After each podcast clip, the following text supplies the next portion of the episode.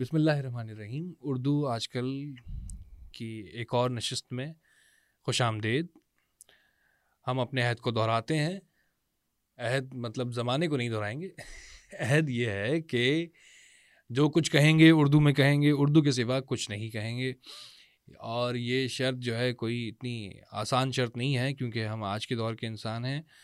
اور ہمیں اپنی بات کو پوری طرح بیان کرنے کے لیے کبھی کبھی بلکہ اکثر انگریزی کے کچھ لفظ مستحل لینا پڑتے ہیں۔ غلطی ہو تو معاف کر دیجیے گا۔ کوشش کریں گے غلطی نہ ہو۔ آج ہمارے ساتھ جو شخصیت موجود ہیں، ان سے تو یہ توقع کی جا سکتی ہے کہ وہ اپنی ساری بات، اپنے سارا خیال بخوبی اردو میں بیان کر سکتے ہیں۔ کیونکہ اردو لغت بورڈ سے ان کا تعلق ہے طارق بن آزاد صاحب، ہم انہیں ٹی وی کے میزبان کی طرح، میزبان کی حیثیت میں پہلی بار ملے تھے۔ اور اس کے علاوہ ادب سے، شاعری سے کافی لگاؤ ہے تو ان سے اس طرح کی مختلف باتوں پر باتیں کرنے میں ہماری دوستی ہو گئی۔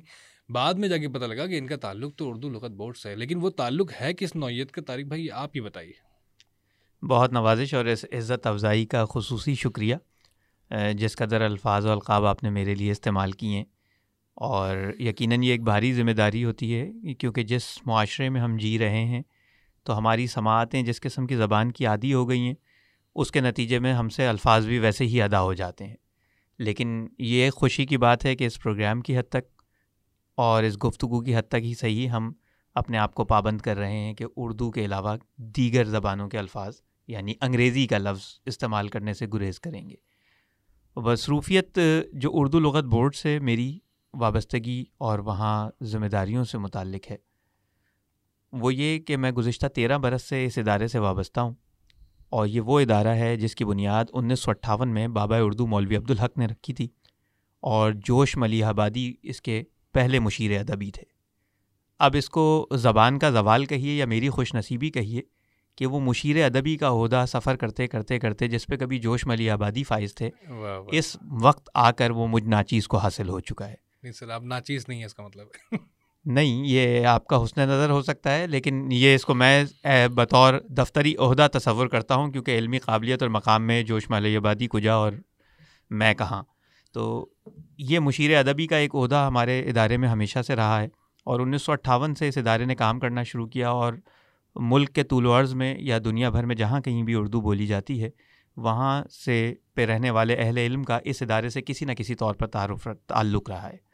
آپ اس فہرست میں نام لینا شروع کریں تو وہ ڈاکٹر ابو صدیقی ہوں، یا وہ اقبال عظیم ہوں، یا قدرت اللہ شہاب ہوں، یا ڈاکٹر اطرت حسین زبیری صاحب ہوں، یا اس طرح آپ ایک طویل فہرست بنا لیں، ڈاکٹر اختر حسین رائے پوری ہوں اور ہاشمی فرید آبادی ہوں اور اس طرح کے ایک نام ڈاکٹر غلام مصطفیٰ خان صاحب ہوں۔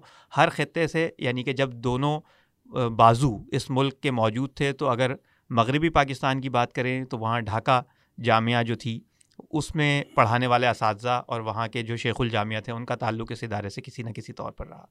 اور اس ادارے نے اصل میں جو کام کیا، اس کی بدولت اردو بولنے والے پوری دنیا میں اپنا سر فخر سے بلند رکھتے ہیں۔ وجہ یہ ہے کہ اس ادارے کے ذمے بنیادی جو کام لگایا گیا وہ یہ تھا کہ اردو کی تاریخی اصول پر لغت کی تدوین کی جائے۔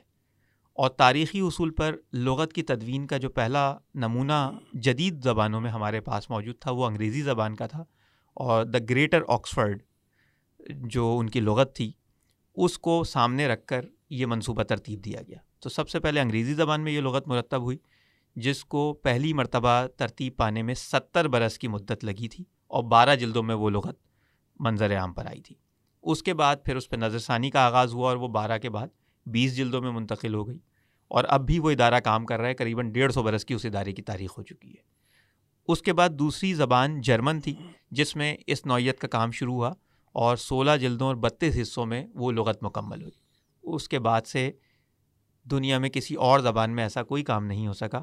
پھر یہ سعادت اردو کو میسر آئی اور اردو لغت بورڈ کے حصے میں آئی کہ اس کی بدولت بائیس جلدوں میں یہ کام مکمل ہوا اور باون برس کی مدت میں ہوا کہ انیس سو اٹھاون میں بابا اردو مولوی عبدالحق صاحب نے اس کی بنیاد رکھی تھی۔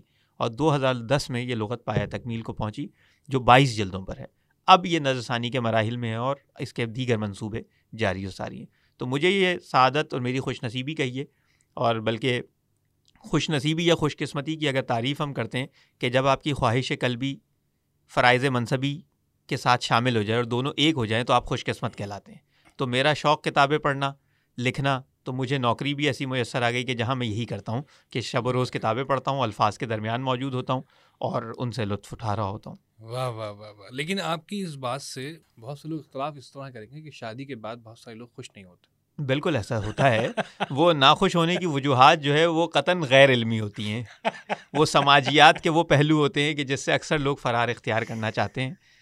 اور اس کے لیے کتاب جو ہے وہ بہترین فرار ہوتا ہے جس پہ آپ پہ معاشرہ انگلی نہیں اٹھاتا۔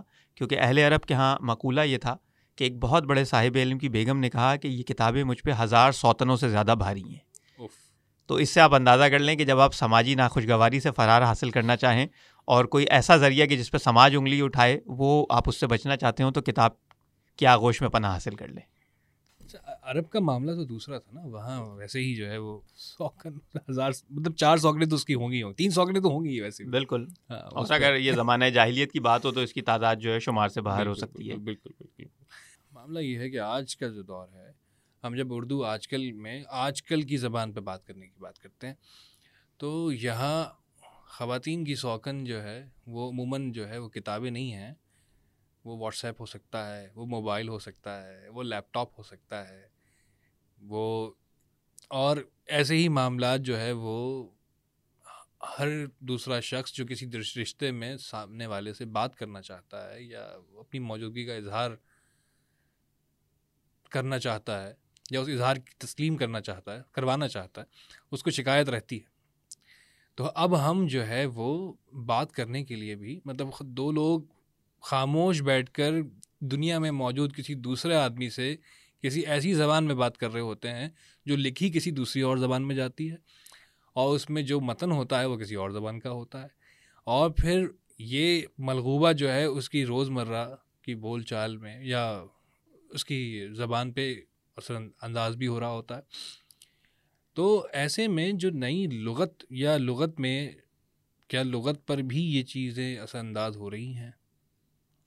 بالکل لغت پر سب سے زیادہ اثر انداز ہوتی ہیں۔ زبان جسے ہم کہتے ہیں، وہ تعبیر کی سمعی اور ارادی قسم ہوتی ہے کہ ہم اپنے ارادے سے گفتگو کرتے ہیں اور ہماری سماعت میں وہ پہلے داخل ہوتی ہے۔ اور زبان کا درقی کا تعلق سماعت سے، اس لیے جب بھی لغت میں کسی بات پر بحث ہوگی کہ یہ لفظ درست ہے، اس کا تلفظ کیا درست ہے، تو جو سماعت کہے گی، جو سما کہے گا، وہ رائج مانا جائے گا، وہ درست تسلیم کیا جائے گا۔ اگر قیاس سے وہ درست بھی ہو تو اس کو قبول نہیں کیا جاتا۔ اس کی مثال یہ لفظ قبول خود بھی ہے کہ لوگ قبول بولتے ہیں۔ صحیح لفظ عربی کے اعتبار سے قبول ہے، لیکن لوگ قبول بولتے ہیں، اس کو بھی درست مان لیا گیا ہے۔ زیادہ یہ ہے کہ اگر آپ واقف ہیں، صاحب علم ہیں اور آپ چاہتے ہیں کہ آپ پر کوئی اعتراض نہ کرے تو آپ قبول بول لیتے ہیں، یا اس میں پہلو جو کہیں ضم کا موجود ہے، اس سے آپ بچنا چاہیں۔ اسی طرح سب سے معروف لفظ جو ہے وہ ہے ملزم۔ ملزم ہمارے ہاں وہ شخص ہوتا ہے کہ جس پر الزام لگایا گیا ہو۔ جبکہ عربی زبان کے قواعد کے مطابق ملزم وہ شخص ہوتا ہے جس نے الزام لگایا ہو۔ اور جس پر الزام لگایا گیا ہو وہ ہوگا ملزم۔ لیکن آپ نے اپنی ساری زندگی میں ملزم کبھی نہیں سنا ہوگا۔ تو اس لیے کیونکہ سما نے اس کو مان لیا کہ ملزم کا معنی اردو والوں نے ملزم قرار دے دیا ہے یعنی کہ جس پہ الزام لگایا گیا ہو تو لغت بھی اس کی پابند ہو گئی ہے۔ اور یہی حال زبان کا ہمیشہ سے رہا ہے ہر زبان میں رہا ہے۔ وہ انگریزی ہو، عربی ہو، فارسی ہو، کہ سما کو قیاس پہ برتری حاصل ہوتی ہے اور جو لوگ بولتے ہیں وہ درست مان لیا جاتا ہے۔ بیچ بیچ میں اب اصلاح کی تحریکیں شروع ہوتی ہیں، وہ بھی ہر زبان میں شروع ہوتی رہی ہیں۔ کہیں بہت زیادہ شدت پسند طبقہ وجود میں آ جاتا ہے، وہ کہتا ہے کہ جو کچھ لغت کے مطابق یا کسی قاعدے کے مطابق درست ہے، صرف وہی بولا جائے۔ ایک طبقہ وہ ہوتا ہے کہ جو بالکل مادر پدر آزادی کا خواہش مند ہوتا ہے کہ نہیں، جو ہم بس بول رہے ہیں، ہمیں معلوم بھی پڑ جائے اور ہمیں کسی طرح علم میں آ جائے۔ اور ہم اس بات سے واقف ہو جائیں کہ یہ بات درست ہے تو اب بھی ہم اس کو اپنائیں گے نہیں۔ اور ایک ہوتا ہے کہ جو اعتدال پسند طبقہ ہوتا ہے، اگر ہم قریب زمانے میں اردو میں ایسے معتدل طبقے کی مثال لیں تو شان الحق حقی، مشفق خواجہ اور اس طرح بہت سارے نام آئیں گے کہ جنہوں نے کچھ اغلاط کے جو لوگوں کی زبان پر رائج ہو گئیں اور پھر اس کو اہل علم نے قبول کر لیا، اس کو زبان کا مستند حصہ مانا اور ان کو اپنی تحریروں میں بھی جگہ دی اور شان الحقی صاحب نے جو اپنی لغت مرتب کی فرنگ تلفظ اس میں بھی اختیار کیا۔ اس سے آگے بڑھتے ہیں۔ تو پھر ایک مرحلہ ہوتا ہے جو آپ نے اکثر سن رکھا ہوگا کہ ایک غلط العام ہوتا ہے اور ایک ہوتا ہے غلط العوام۔ ان دونوں کے درمیان خاصا فرق ہوتا ہے۔ تو غلط العوام سے سفر شروع ہوتا ہے اور وہ غلط العام تک چلا جاتا ہے۔ اور غلط العام کے بارے میں پھر ہم اہل عرب سے استفادہ کرتے ہیں کہ غلط العامی فصیح کہ جو غلط جو غلط العام ہوتا ہے وہ فصیح قرار دے دیا جاتا ہے۔ تو غلط العوام وہ ہوتا ہے کہ جو لوگ اپنی لا علمی کی بنا پر، عوام الناس بالکل جہالت کی بنا پر کوئی لفظ غلط بولتے ہیں۔ اور کچھ الفاظ ایسے ہوتے ہیں کہ جو وہاں سے سفر کرتے کرتے اہل علم تک پہنچتے ہیں اور اس لفظ کے اندر کوئی ایسی معنوی خوبی ہوتی ہے یا اس لفظ کے اندر کوئی ایسی طاقت ہوتی ہے کہ جو زبان میں رائج اور مروجہ الفاظ کے درمیان وہ مفہوم نہیں پیدا ہو رہا ہوتا، تو اہل علم بھی اس لفظ کو قبول کر لیتے ہیں۔ اس کے نتیجے میں وہ غلط العوام سے نکل کے غلط العام ہو جاتا ہے اور پھر وہ تحریروں میں جگہ پاتا ہے تو آہستہ آہستہ وہ مستند زبان کا حصہ بن جاتا ہے۔ کچھ ایسے عجیب و غریب الفاظ ہوں گے کہ جو شاید سن کر ہمیں کبھی بھی نہیں لگتا ہوگا۔ جب آج ہم گفتگو کرتے ہوئے کہتے ہیں کہ یار بہت بوریت ہو رہی ہے، تو اس بوریت کو سن کے آپ، ابھی میں نے یہ لفظ کہا، لیکن جو آپ نے شروع میں عہد دہرایا تھا، اس عہد کی خلاف ورزی نہیں ہوئی۔ کیونکہ بور سن کے کسی کو اس بوریت سے فوراً انگریزی زبان کی یاد نہیں آتی، کیونکہ اس نے اردو نے اس کو ایسے اپنا لیا ہے کہ اس کی شکل بدل دی ہے۔ تو یہ ہر زبان میں ہوتا ہے۔ اردو میں بھی یہ سلسلہ جاری ہے۔ کچھ ہوا یہ ہے کہ ہم بیجا ذہنی غلامی کا شکار ہو گئے۔ انگریزی زبان سے میری، آپ کی یا اردو، کسی بھی اردو بولنے والے کی ذاتی پرخاش قطن نہیں ہو سکتی۔ کیونکہ اگر ایسی کوئی پرخاش ہوگی تو وہ ہماری شاید عربی سے بھی پیدا ہو جائے، شاید وہ فارسی سے بھی پیدا ہو جائے۔ عربی سے پیدا نہ ہونے کے لیے ہم دلیل یہ لائیں گے کیونکہ وہ کسی حد تک مسلمانوں کی زبان ہے۔ مذہبی زبان ہونے کی وجہ سے ہم اس سے نفرت نہیں کرتے، اس لیے اس کو دھڑا دھڑ قبول کر لیتے ہیں۔ لیکن لغت کے نزدیک عربی الفاظ بھی بلا وجہ قبول نہیں کر لیے جائیں گے۔ اس کی وجہ یہ ہے کہ زبان کے تناظر میں وہ ایک زبان ہے، جس طرح ایک انگریزی زبان ہے۔ تو اگر اس کے کسی لفظ میں کوئی ایسی خوبی موجود ہے کہ جو اردو کی کسی ضرورت کو پوری کرتی ہے، تو ہم عربی سے فائدہ اٹھا لیں گے۔ اگر فارسی کے کسی لفظ میں خوبی موجود ہے، تو ہم فارسی سے اٹھا لیں گے۔ اور انگریزی یا یورپی زبانوں میں کسی بھی لفظ کے اندر وہ خوبی موجود ہوتی ہے، وہ اردو میں آ گیا اور استعمال ہو رہا ہوتا ہے۔ کبھی اس نے اپنی شکل تبدیل کر لی ہے، کبھی وہ اصل حالت میں استعمال ہوتا رہا ہے۔ اب ایک لفظ بالٹی بولا جاتا ہے۔ تو کس کو یہ یاد آئے گا کہ یہ پرتگال سے سفر کرتا کرتا یہاں تک پہنچا ہے؟ یا کمرہ ہے یہ اطالوی زبان سے یہاں تک پہنچا ہے۔ اس طرح کے درجنوں الفاظ ہیں اس پہ باقاعدہ کتابیں بھی لکھی گئیں۔ اور اسی طرح انگریزی زبان بھی مجبور ہوتی ہے کہ وہ اردو سے الفاظ مستعار لیتی ہے۔ ابھی حال میں ہی آکسفرڈ نے ایک لغت ترتیب دی اردو انگریزی۔ اس کے آخر میں انہوں نے ایک فہرست بھی شامل کی جس میں انہوں نے سات سو ایسے اردو الفاظ کی فہرست دی ہے جو انگریزی نے اپنائے ہیں اور وہ اس پہ مجبور ہے اسی طرح انگریزی کی تاریخ میں عربی سے درجنوں الفاظ انہوں نے مستعار لیے۔ اس کی بڑی وجہ یہ تھی کہ اس وقت عرب علوم و فنون میں ترقی پہ تھے۔ جو وہ ایجاد کرتے تھے، وہ اپنی زبان میں نام رکھتے تھے۔ دوسرے لوگ جو اس سے استفادہ کرنے چاہتے تھے، مجبور ہوتے تھے کہ ان کی زبان کو استعمال کر لیں۔ کہ فن جہاز رانی میں مسلمان ترقی پہ تھے، تو ان کے ہاں امیر الرحل یا امیر البہار ہوتا تھا، تو انگریز مجبور ہوئے انہوں نے اسی سے ایڈمرل بنا لیا۔ تو یہ اس طرح الفاظ سفر کر رہے ہوتے ہیں۔ تو آج اگر انگریزی کا الفاظ لغت کو متاثر کر رہے ہیں، زبان کو کر رہے ہیں تو جو معتدل طبقہ ہے وہ اس میں سے کچھ الفاظ منتخب کرتا ہے، کچھ چھوڑ دیتا ہے۔ کچھ ایسے ہوتے ہیں کہ جو صرف ہم کہیں اپنی ذہنی پسماندگی یا ذہنی غلامی جسے میں کہوں گا کہ وہ محکومانہ ذہنیت کی وجہ سے صرف لوگوں کو متاثر کرنے کے لیے وہ انگریزی لفظ برتنا چاہتے ہیں۔ اور حال ہمارا یہ ہوتا ہے کہ نہ ہم صحیح طریقے سے انگریزی سے واقف ہوتے ہیں نہ درست طریقے سے اردو بول پاتے۔ ہیں اگر آپ انگریزی بولنا چاہتے ہیں تو آپ درست انگریزی بولیے، اردو بولنا چاہتے ہیں، درست اردو بولیے۔ اگر وہ لفظ کوئی ایسی ضرورت پوری کر رہا ہے اردو زبان میں جو نہیں پوری ہو سکتی پھر آپ استعمال کر لیجیے کسی کو کوئی اعتراض نہیں ہوگا۔ اچھا یہاں تک ہم نے جو یہاں تک آتے آتے جو جو بھی ہمیں سن رہے ہیں انہیں یہ اندازہ ہو گیا ہوگا کہ انہیں لغت کھول لینی چاہیے۔ ارے یہ آپ شرمندہ کر رہے ہیں؟ نہیں کیونکہ الفاظ کبھی کبھی ایسا ہوتا ہے کہ کچھ الفاظ اب ہم بہت مدت بعد سنتے ہیں۔ جو میں نے پہلی بات کہی کہ زبان سمئی کے سمے تو یہ سب سے زیادہ ذمہ داری ہماری کہ اگر ہم اس ہوا کے دوش پر لوگوں تک ہماری آواز پہنچ رہی ہے کسی بھی سماجی رابطے کے ذریعے سے ان تک میری بات پہنچ رہی ہے اگر میں اور آپ اچھی گفتگو کریں گے وہ اچھی گفتگو سنیں گے خود بخود ان کی زبان سے بہتر الفاظ جاری بالکل بالکل۔ کتاب پڑھ کے میں اچھی گفتگو کرنے کے قابل نہیں ہو سکتا۔ کتاب کی مدد سے میرے الفاظ کے ذخیرے میں اضافہ ہو سکتا ہے لیکن میں اس کے درست تلفظ سے کبھی واقف نہیں ہو سکتا کہ ایک لفظ لکھا ہوا ہے جس کو لوگ منون بھی بولتے ہیں لیکن کیا اس کا صحیح تلفظ یہی ہے؟ نہیں وہ تلفظ منون ہے۔ میں سنوں گا لکھا ہوا میم نون واؤ این نون لکھا ہوا ہوگا لیکن میں اس کو دیکھ کر اس کا تلفظ نہیں جان سکتا۔ لیکن طارق بھائی اگر ایک کتاب لکھا ہوا ہوا اس میں آراب موجود ہوں تو پھر تو میں اس کا تلفظ جان سکتا ہوں نا؟ اردو سے آراب کو حذف کرنے کی کیا وجہ بنی تھی؟ اردو سے آراب حذف نہیں کیے گئے کیونکہ اردو کے مزاج میں آراب داخل ہی نہیں تھے۔ عربی کا بھی مزاج یہ ہے کہ عربی کے ساتھ ہم آراب لازمی سمجھتے ہیں، لیکن عربی تعلیم و تدریس کے دوران جو کتابیں پڑھائی جاتی ہیں، ان پہ عراب نہیں لگے ہوتے۔ وہ بغیر عراب کے پڑھائی جاتی ہیں۔ تو وہ زبانوں کا مزاج یہی ہوتا ہے۔ جہاں تک بات یہ کہ لغت سے بالکل مدد ملتی ہے کہ اگر عراب لگائے گئے ہیں، زیر زبر پیش موجود ہے، اس کی وجہ سے میں تلفظ کا تعین کر سکتا ہوں۔ لیکن اردو کا مزاج ہے کہ وہ کچھ لفظوں کو مجھول بولتی ہے۔ کہیں زیر بہت ہلکی سی ادا ہوگی۔ آپ لکھیں گے تو آپ زبر لکھیں گے لیکن وہ زبر نہیں پڑھا جا رہا ہوگا، وہ کسی آگے موجود حرف کی وجہ سے وہ مجھول پڑھا جائے گا۔ آپ جب اعتبار بولتے ہیں، تو اعتبار جب لکھا جائے گا تو الف کے نیچے زیر ہوگا عین کے اوپر جزم ہوگی۔ لیکن آپ کو اعتبار نہیں بولیں گے، آپ اس کو اعتبار بولیں گے۔ کوئی لفظ جس کے لیے ہم محضوف کا لفظ استعمال کرتے ہیں، لکھا جائے گا تو میم پہ زبر ہوگی، ہے پہ جزم ہوگا، آپ تلفظ کرنا چاہیں گے تو محضوف ہو جائے گا۔ تو یہ جو مجہول آوازیں ہیں، یہ اردو میں موجود نظام اسفات اور عراب کی اس بدولت ممکن نہیں۔ اچھا یہ دنیا کی ہر زبان میں ہوتا ہے۔ کہ آپ انگریزی کے ایک ہی جیسے الفاظ ہیں کہ آپ اس کو دو حروف لکھ رہے ہیں، کہیں اس کی آواز کچھ برآمد ہو رہی ہے؟ تو آپ اس کو کسی قاعدے کا پابند نہیں کر سکتے۔ بہت آسانی سے۔ اس کا طریقہ یہ ہوتا ہے کہ پھر اب اس کا حل نکالا ہے کہ بین الاقوامی صوتی ابجد ایجاد کی گئی۔ اس بین الاقوامی صوتی ابجد کی مدد سے یہ ہو سکتا ہے کہ جب آپ حروف کی نقل نویسی، اگر مجھے اجازت دیجیے کہ میں اس کی انگریزی اصطلاح استعمال کر سکوں تاکہ ابلاغ جی، ممکن جی، ہو سکے جسے ہم ٹرانسلیٹریشن کہتے ہیں۔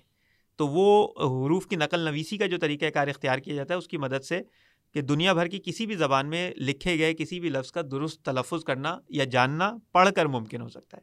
کیونکہ وہ علامتیں مقرر کر دی گئی ہیں کہ یہ مجھول آواز ہے یہ نصف مجھول آواز ہے یہ دائرے میں ادا ہونے والی آواز ہے یہ خفیف آواز ہے۔ تو اس کی مدد سے تو ممکن ہے لیکن وہ ایک ایسا علم ہے کہ جو ابھی اردو میں داخل ہو رہا ہے۔ تو اردو میں لگائے گئے اعراب یا کسی بھی زبان کے اندر جب تک آپ سنیں گے نہیں اچھی زبان جب تک آپ اچھی ادا نہیں کر سکتے۔ بالکل سر آپ کو اسی لیے ہم نے تکلیف دیا آج اپنے یہ آپ کی محبت ہے اور میرے لیے عزت افزائی کا باعث ہے۔ یقیناً یہ میں خود آپ سے بہت کچھ سیکھتا ہوں اور یہاں یہ آپ کی آواز جہاں تک پہنچے گی وہاں تک لوگ کچھ نہ کچھ ضرور سیکھیں گے۔ معاملہ یہ ہے کہ جیسے آپ نے کہا کہ ذہنی غلامی ایک ایک ایسا مسئلہ ہے جو ہمیں مجبور کرتا ہے ہم میں سے بہت سارے لوگوں کو کہ وہ زبان کا انتخاب کریں اس زبان کا، جس زبان کو کسی خاص طبقے سے منسوب کیا جاتا۔ ہے ایسا نہیں محسوس ہوتا کہ اب ہم اس اس سے آگے نکل چکے ہیں۔ ہم چونکہ تدریس سے جڑے ہیں، تو یہ اندازہ ہوتا ہے کہ بچوں کے ساتھ بہت ظلم ہو چکا ہے۔ یہ مسئلہ شاید آپ کا اور میرا تھا یا ہم سے پچھلوں کا تھا۔ یہ بچے کیونکہ ان کو جو پڑھانے والے ہیں، ان کا خود کا مسئلہ یہ رہا ہے۔ ابھی کیونکہ مقصد تو آپ ایک کیا، آپ سات زبانیں سیکھیں، دس زبانیں سیکھیں، جتنی زبانیں چاہتے ہیں سیکھیں، اور اس ان زبانوں میں موجود جو علم ہے، جو لٹریچر ہے، اس سے مستفید ہوں۔ لیکن جب آپ سے خواب چھین لیے جائیں، خیال مطلب آپ اپنی ماں بولی یا مادری زبان میں جو خیال آپ کے ذہن میں آتا ہے یا جو خواب دیکھتے ہیں، وہیں پر مجھے ایک لفظ استعمال کرنا پڑے گا کمیونیکیشن کا ایک بیریئر ہو، اپنے اندر ہی گفتگو گفتگو میں یا کسی چیز میں وہ جو وہ جو آسانی آپ محسوس کرتے ہیں اپنی زبان میں سوچنے یا بولنے میں، وہاں جب ایک رکاوٹ محسوس ہونے لگے طالب علم کے ذہن میں اور وہ قطن تعلق اس کا مجھے نہیں لگتا کہ وہ کوئی احساس کمتری یا غلامانہ سوچ کا اس کے پیچھے ہے۔ اب وہ بچے جو اس اس کیفیت سے دو چار ہیں، انہیں اس بات کا علم بھی نہیں ہے۔ ان کا کیا، ان کا مسئلہ کیسے حل کیا جائے؟ دیکھیے، یہ تو بالکل ٹھیک ہے کہ جو نئی نسل ہے، ان کا مسئلہ وہ ذہنی غلامی نہیں ہے۔ یہ منتقل ہونے والا ایک احساس ہے جو ان تک بھی پہنچا ہے۔ اب صرف اس میں یہ ہے کہ متوازن طریقہ کیا اختیار کیا جائے۔ زبان بالکل ایک نہیں، متعدد آپ سیکھ سکتے ہیں۔ انگریزی زبان اس وقت ضرورت ہے، بین الاقوامی سطح پر آپ نے جو کچھ کہنا ہے، تا وقت ہے کہ آپ کی اپنی زبان اتنی طاقتور ہو جائے۔ آپ نے انگریزی میں ہی کہنا ہے، اس کی بدولت ابلاغ آسان ہوگا۔ دنیا بھر میں اگر آپ کا کوئی خیال ہے تو آپ انگریزی زبان ضرور سیکھیں، اس میں گفتگو بھی کریں۔ لیکن کم از کم یہ تو ضرور کر سکتے ہیں کہ اب ہمارے یہاں وہ غلامی ایک اور رنگ اختیار کر گئی ہے کہ ہم نے انگریزی سکھانے میں اتنا زور صرف کر دیا اپنے بچوں پر کہ جب وہ اسکول سے لوٹتے ہیں گھر آنے کے بعد وہ اردو میں حروف کو پہچاننے کے قابل بھی نہیں ہوتے یا وہ باقی مضامین کے اندر بہت اچھے نمبر لے رہے ہوتے ہیں اردو میں ان کے نمبر سب سے خراب ہو جاتے ہیں۔ تو اس کو آپ غلامی نہیں کہیں گے۔ تو اس کا مطلب یہ ہے کہ ہم کہیں بے توازن ہو گئے ہم زبان کو زبان کی حیثیت سے نہیں پڑھ رہے۔ اگر ہم اس کو زبان کی حیثیت سے پڑھیں تو ہم اپنی زبان سے بھی واقف ہوں گے۔ اور یہ جو غلامی ہے یہ انگریزی کی حد تک نہیں۔ میں ایک متوازن بیان کے مطابق یہ کہوں کہ وہ عربی سے مائل ذہنیت جو رہی، اردو نے ہمیشہ اس کی بھی مخالفت کی۔ آپ نے ایک محاورہ سن رکھا ہوگا، کہا جاتا ہے مین میک نکالنا۔ بعض لوگ اس کو لکھتے ہیں مین میم یہ نون، میم یہ خے کے ساتھ۔ مین میخ نکالنا۔ تو یہ مزاج کیا تھا کہ یہ مین میخ نکالنا اس وقت جو عربی زدہ ذہنیت تھی، اس کے لوگوں نے کھا کو خے لکھا، جو کاف دو چشمی ہے کے ساتھ لکھا جاتا تھا۔ جبکہ میخ کوئی لفظ نہیں تھا، یہ میک ہی تھا اور یہ ہندوستان کا مقامی محاورہ تھا۔ جس کا مطلب یہ تھا کہ جو بارہ بروج کے اندر ہے، تو ایک مین ہے اور ایک میک ہے، اور اس کے مطابق کنڈلی دیکھ کے جو چھتیس گڑ گنے جاتے ہیں، تو وہ کنڈلی دیکھ کر اس کے مطابق بھلائیوں اور برائیوں کا فیصلہ کیا جائے۔ تو یہ تھا کہ اچھائیاں نکالنی یا اس کے اندر خرابیاں ڈھونڈ ڈھونڈ کے نکالنا، تو وہ مین میک نکالنا ہوتا تھا۔ لوگوں نے میخ نکالنا شروع کر دیا، تو اس کی بھی مخالفت کی گئی۔ تو اس کا مطلب یہ ہے کہ اردو اپنے مزاج میں ہمیشہ سے ایک رہی ہے۔ کہ جب زبردستی کسی چیز سے متاثر ہو کے کچھ چیز اس پر تھوپی جائے گی وہ اس کی مخالفت کرے گی۔ تو اب انگریزی سیکھنا ہے آپ بالکل سیکھیے۔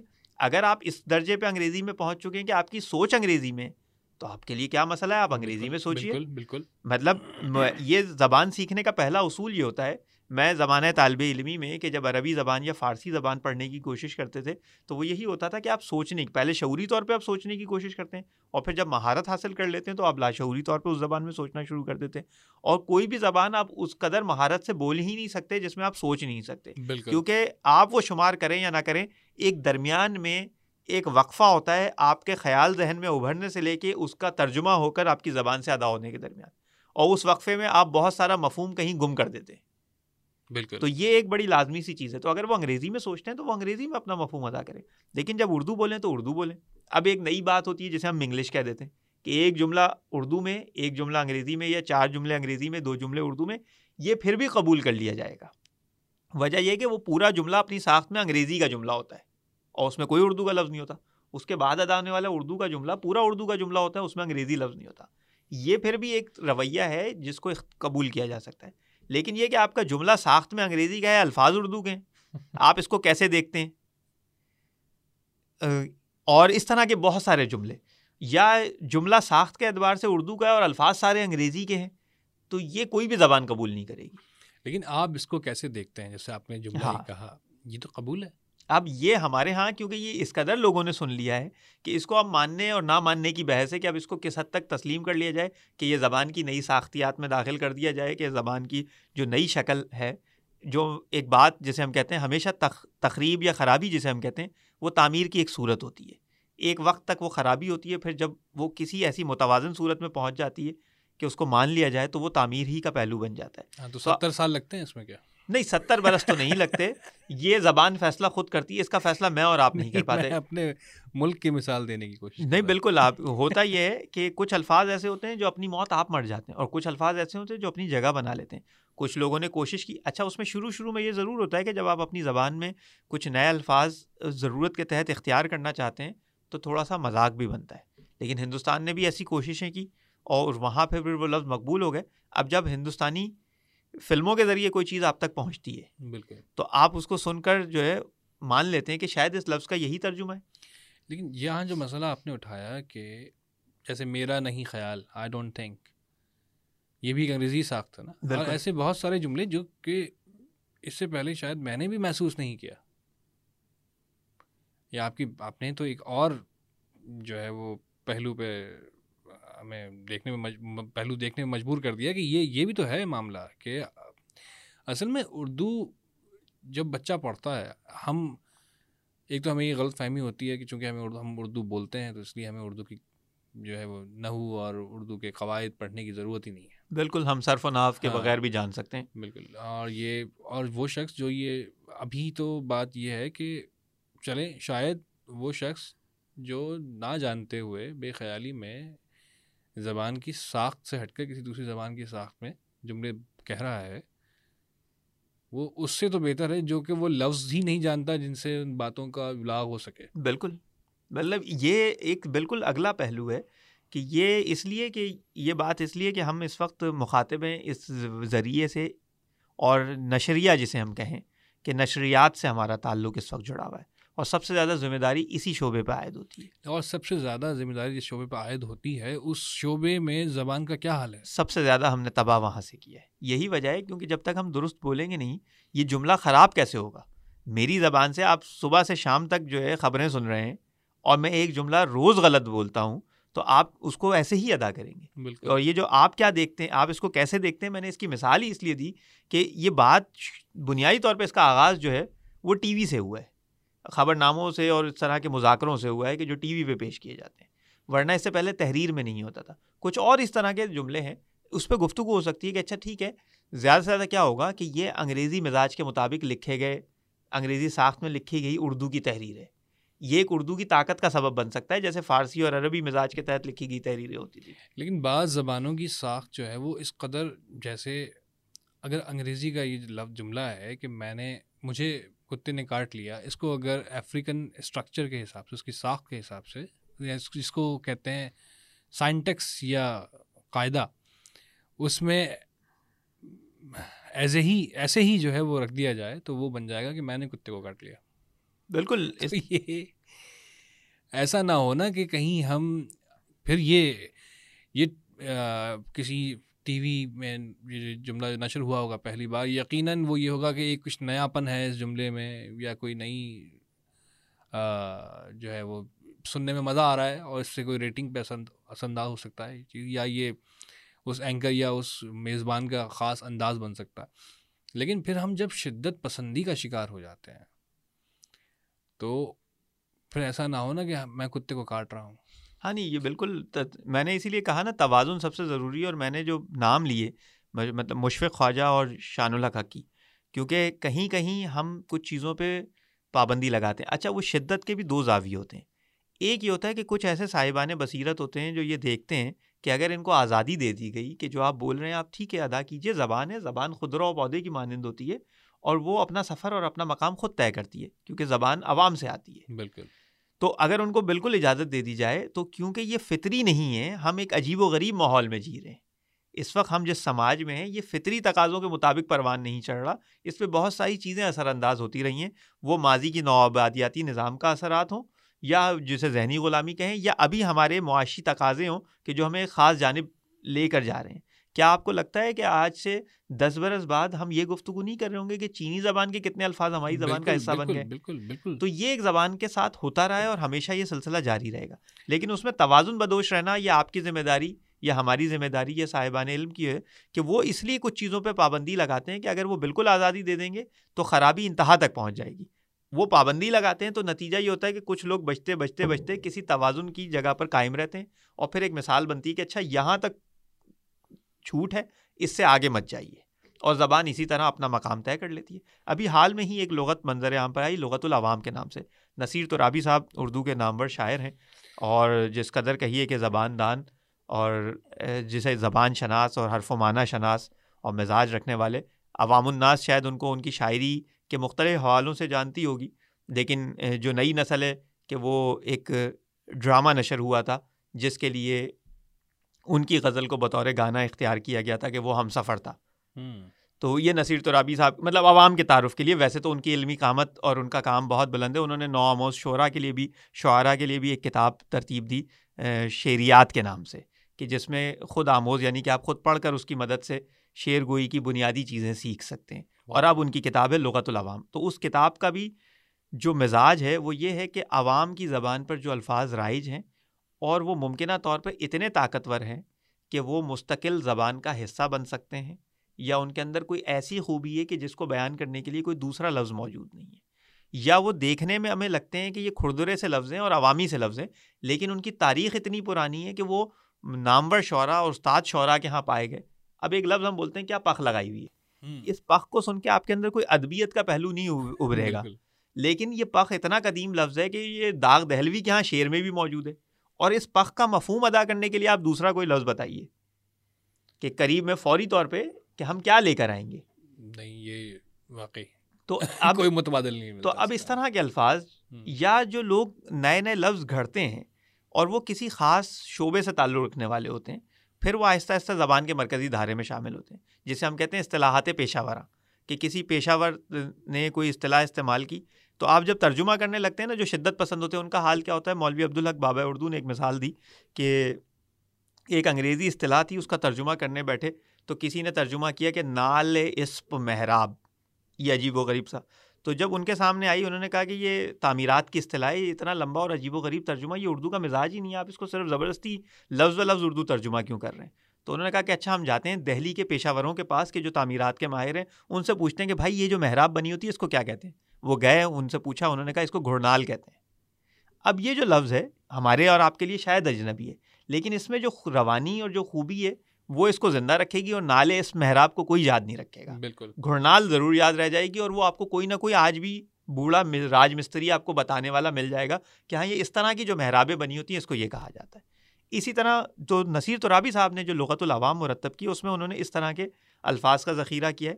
اور ساتھ میں یہ کہ وہ الفاظ کہ جو عوامی ہیں ان کا ادبی مترادف کیا ہو سکتا ہے کہ چلیں بول چال میں تو وہ آ چکے ہیں ابھی تحریروں میں انہوں نے جگہ نہیں بنائی ہے۔ تو اب لکھنے بیٹھے ہیں اور میرے ذہن میں لفظ وہی آ گیا جو میری زبان پر آج کل رائج ہے۔ تو میں اس کو ادبی مترادف سے کیسے بدلوں؟ تو وہ اس لغت میں میسر آ جاتے ہیں۔ تو اس کی یہ لغت جو ہے یہ اس بات کا ثبوت ہے کہ ہمارے ہاں جو اہل علم ہیں جو زبان دان لوگ ہیں وہ زبان کے مزاج پہ نظر رکھے ہوئے ہیں۔ نئی نسل کی ضرورت کو بھی سمجھ رہے ہیں اور وہ متشدد قطن نہیں ہے کہ نئے آنے والے الفاظ کو یکسر مسترد کر دیں۔ اب وہ کسی بھی زبان سے ہو سکتے ہیں وہ یہاں کی مقامی بولیوں کے بھی مسائل ہیں۔ اچھا طالب سوری میں بالکل بات مکمل۔ آپ آپ نہیں نہیں میں بات مکمل کر ہاں۔ چکا ہوں۔ سوال یہ ہے کہ جیسے آپ نے کہا نا کہ ادبی الفاظ اور عوامی الفاظ۔ کیا زبان میں یہ یہ ایک فطری تفریق ہے لیکن اگر میں شاعری کرتا ہوں تو کیا میرے پاس یہ آزادی نہیں ہے کہ شاعری جو کہ ادب کا حصہ ہے اس میں میں عوامی الفاظ استعمال کروں؟ اور بالکل آپ کے پاس ایسا نہیں کیا؟ بالکل ایسا ہوا ہے۔ تو جیسے میں اپنا ایک آج یہ معاملہ ہے کہ اچھا اصل میں ہم تھوڑے سے شاید بہتر لفظ دقیہ نوس ہی ہے۔ کہ وہ لوگ جن کو زبان کو مزید آگے بڑھانا اور اس میں ہونے والی تبدیلی کو اور اور بگاڑ کو الگ الگ سمجھنے کی ضرورت ہے اور اور خاصی سمجھداری سے مخصوص چیزوں کو اجازت دینے یا پھر قبول کرنے کی ضرورت ہے، وہ بڑے سخت گیر پائے جاتے ہیں۔ اس بر صغیر میں وہ شخص جو غزل نہیں کہتا، وہ شاعر نہیں ہوتا۔ اگر وہ نظم کہتا ہے یا وہ آزاد نظم کہتا ہے یا وہ نظم کی کسی اور جدید جدید حیت کو اختیار کرتا ہے تو وہ بیچارہ زندگی بھر شاعر نہیں اس کو تسلیم کیا جاتا۔ میں نے ایک مصرع لکھنے کی کوشش کی۔ اس میں دو مصرے تھے کہ جب تیری زلفیں ہوں چاندی اور میرا ماتھا ہو چاند۔ اب چاند کو کسی نے اس سے پہلے گنج پن کی تشبیح میں استعمال نہیں کیا ہوگا۔ تو وہ نظم جو تھی وہ عین جوانی میں ہم نے بڑھاپے کے عشق کے لیے لکھی تھی۔ تو وہ اب یقیناً کام آئے گی تو اچھا مجھے معلوم تھا کہ جب میں یہ شعرا میں بیٹھ کر سناؤں گا تو انہیں اس اس مصرے میں مزے کا خیزی محسوس ہوگی۔ لیکن وہ مجھے مجھے میرے دل کے اتنے قریب تھا۔ مجھے اتنا اچھا محسوس ہوا وہ لکھنے کے بعد کہ میں دھڑلے سے لکھا اور جب اس پہ تنقید کی گئی تو میں نے اس کی پرواہ نہیں کی۔ شاید میں نے غلط کیا ہو سکتا ہے میں غلط ہوں اس میں۔ تو اس پر اگر آپ وہ جملہ وہ مصرع سنتے تو آپ کیا کہتے اس؟ دیکھیے کیونکہ جو چاند اور جس ساخت کا یہ مصرع ہے جو ابھی آپ نے پڑھا کہ وہ بنیادی طور پہ اپنے اندر تھوڑا سا نا ظریفانہ پہلو لیے ہوئے یہ اردو کا مزاج ہے۔ جہاں تک اس طرح کے الفاظ کے استعمال کا تعلق ہے عوامی الفاظ اور ادبی الفاظ کی اصطلاح میں نے صرف سمجھانے کی حد تک استعمال کی۔ ہوتا یہ ہے کہ جو لفظ ابلاغ کا فریضہ سر انجام دے رہا ہے اس کے اندر ایک ادبی شان ضرور ہوتی ہے۔ یہ سب سے اہم بات ہوتی ہے۔ اور ورنہ کبھی کبھی ایسا بھی ہوتا ہے کہ آپ کے لفظ بہت ادبی ہوتے ہیں اور ابلاغ کا فریضہ سر انجام نہیں دے رہے ہوتے جس کے لیے پروین شاکر نے کہا کہ سورج دماغ لوگ بھی ابلاغ فکر میں زلف شب سیاہ کے پیچاک ہو گئے۔ کہ بہت روشن دماغ لوگ ہیں لیکن ابلاغ فکر کا مرحلہ آیا تو وہ اس قدر پریشان ہوئے کہ وہ کسی اور سمت نکل گئے۔ تو ابلاغ سب سے ضروری بات ہے کہ جو آپ کہنا چاہتے ہیں وہ سامنے والے تک پہنچ جائے۔ اگر وہ آپ کا مصرع بہت ادبی الفاظوں سے بھرا ہوا ہے سجا ہوا ہے لیکن ابلاغ کا فریضہ سر انجام نہیں دے رہا وہ ادب میں کسی مقام پر اس کا کوئی حیثیت متعین نہیں کی جا سکتی سوائے اس کے کہ اس کو لفاظی قرار دیا جائے۔ یہ لفاظی کی اصطلاح خود بتاتی ہے کہ ادب اس بات کا تعین کرتا ہے کہ وہ ابلاغ کو کتنی اہمیت دیتا ہے۔ تو اس لیے اگر عوامی لفظ سے وہ ضرورت پوری ہو رہی ہے اور وہ ایسی بے ساختگی سے آ رہا ہے اور ایسا نہیں ہے کہ آپ کے پاس کوئی متبادل خوبصورت لفظ موجود ہے آپ اس کو ترک کر کے بلا وجہ ایک بھونڈا سا لفظ ڈال رہے ہیں تو وہ خود وہ بھی بتا دیتا ہے۔ اب یہاں جو خیال ہے کہ چاندنی کے ساتھ چاند کا تو رعایت لفظی اردو کا مزاج ہمیشہ سے رہی ہے تو اگر آپ نے استعمال کر لیا بالکل ٹھیک ہے۔ لیکن ساتھ میں ہی کیونکہ اس میں ایک جو ظریفانہ پہلو ہے کیونکہ اردو میں یہی لفظ جو ہے وہ چندیا کے طور پہ استعمال ہوتا ہے گنج پن کے لیے۔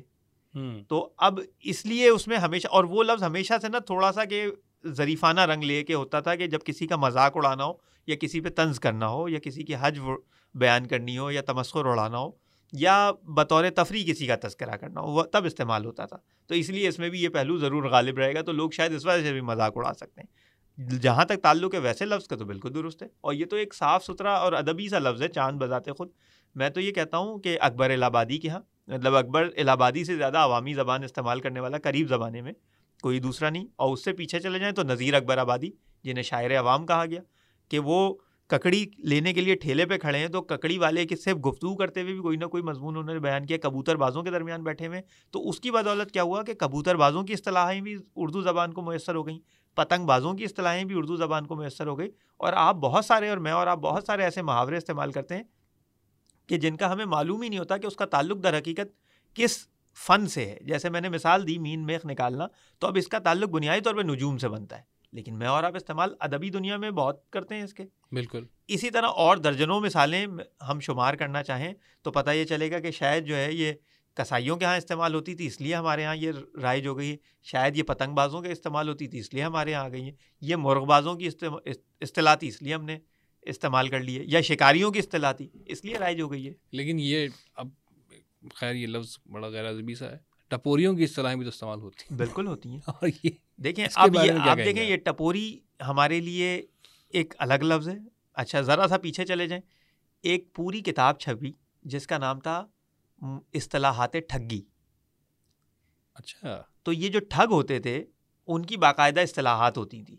اور اس کے نتیجے میں وہ خفیہ طریقے سے اپنے ساتھیوں سے رابطہ کرتے تھے کہ وہ انہوں نے ایک جملہ کہا جس کا مطلب ہے کہ آگے جا کے گھڑا کھود لو اور گھڑا کھودنے کے بعد، گھڑا کھودنے کے بعد کوئی شخص آئے گا تو اس کو وہاں دفنایا جا سکے یا اس کو ہلاک کر کے اس کا مال لوٹا جا سکے۔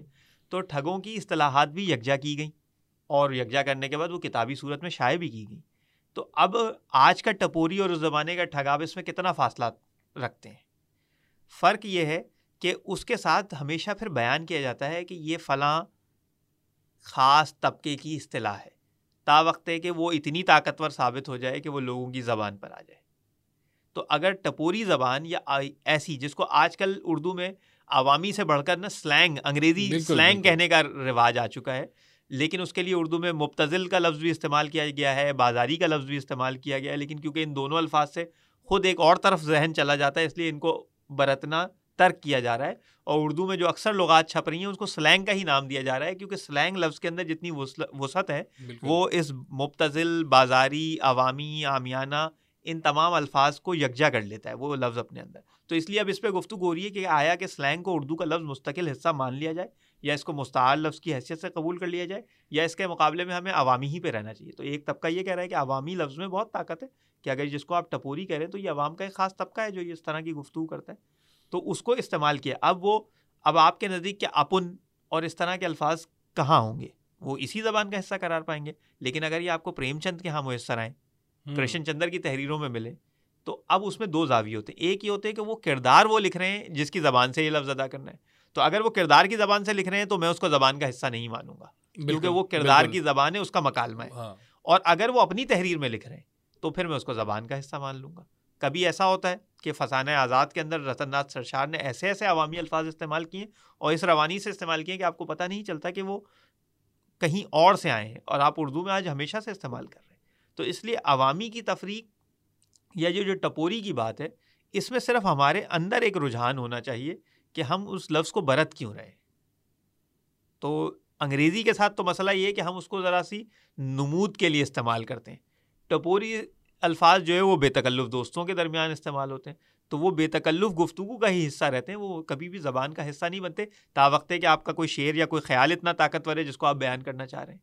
اصل میں ہم اس دور سے گزر رہے ہیں جہاں پر بہت کچھ جو ہے وہ یہاں پھر انگریزی کا لفظ جو کی کا ایک کمپوزیشن استعمال کرنا پڑے گی کہ فریڈم آف ایکسپریشن بالکل۔ اب یہ فریڈم آف ایکسپریشن کے چکر میں ہم جو ہمیں لگتا ہے کہ وہ چیزیں جو جو پہلے تہذیب اور ادب یا آداب سے جوڑی جاتی تھیں۔ اب اس کی ضرورت نہیں ہے۔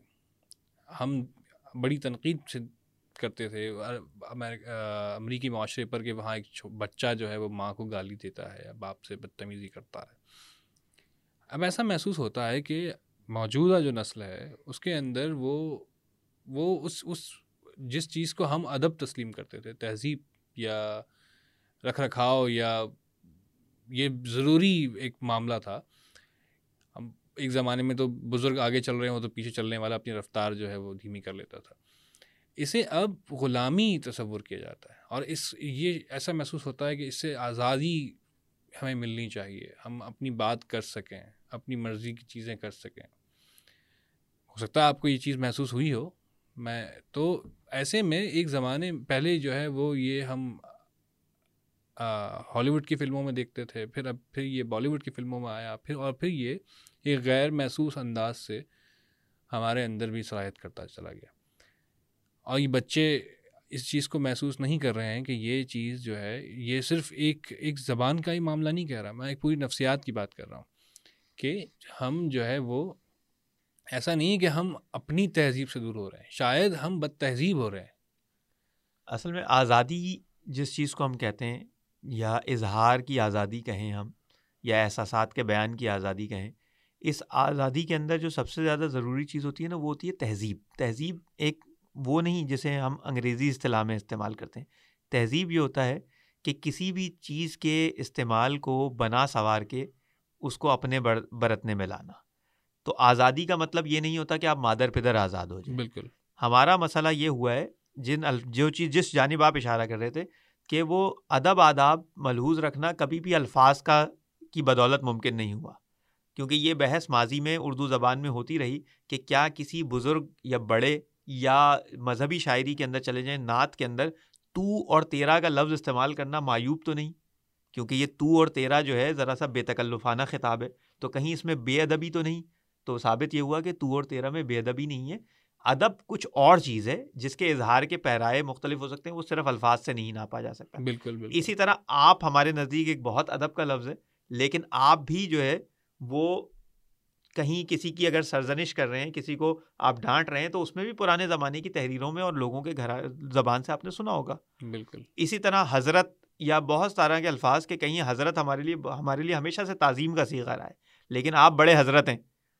تو یہ حضرت جب آپ سنتے ہیں تو اس کا مطلب آپ خود سمجھ جاتے ہیں کہ یہ کتنا جو ہے نا ادب کے اپنے اندر سمیٹے ہوئے۔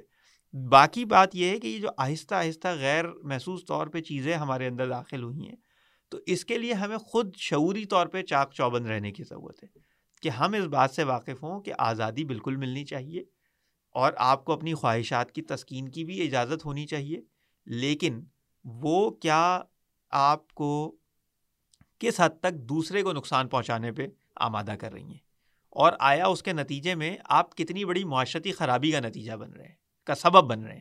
نتیجہ نہیں، آپ سبب بن رہے ہیں۔ تو یہ جب آپ کے پاس کوئی ایک پیمانہ ہوگا جس سے آپ ناپ سکتے ہوں گے کہ آپ کے اعمال، آپ کے افعال، آپ کا انداز، آپ کی گفتگو یا آپ کے رویے کس قدر نقصان دہ ثابت ہو رہے ہیں، تو پھر آپ خود ایک اپنے لیے خود احتسابی کا عمل شروع کرتے ہیں اور پھر آپ اپنے لیے حدود متعین کرتے ہیں۔ مطلب وہ جو بہت ہی عام سی مثال دی جاتی ہے کہ میری آزادی اس حد تک ہے کہ جہاں سے آپ کی ناک شروع نہیں ہوتی۔ تو اسی طرح معاشرے کے اندر جب آپ رہ رہے ہیں تو معاشرے کے اندر الفاظ کا برتاؤ ہو یا رویے ہوں یا والدین سے گفتگو کرنے کا مزاج ہو، تو یہ ضرور ہے کہ بیجا ادب و آداب اور بیجا چیزیں مسلط کر دینے کے بعد کہ ہم صرف یہ کہ کیونکہ میں بڑا ہوں، میں اگر ایک والد کی حیثیت سے بات کر رہا ہوں، ایک بڑے بھائی کی حیثیت سے بات کر رہا ہوں، تو میرے آگے گفتگو نہ کی جائے۔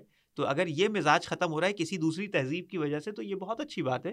مجھے کم از کم اپنا خیال بیان کرنے کی اجازت ہونی چاہیے۔ اس کی میں یہ بات نہیں کہہ رہا۔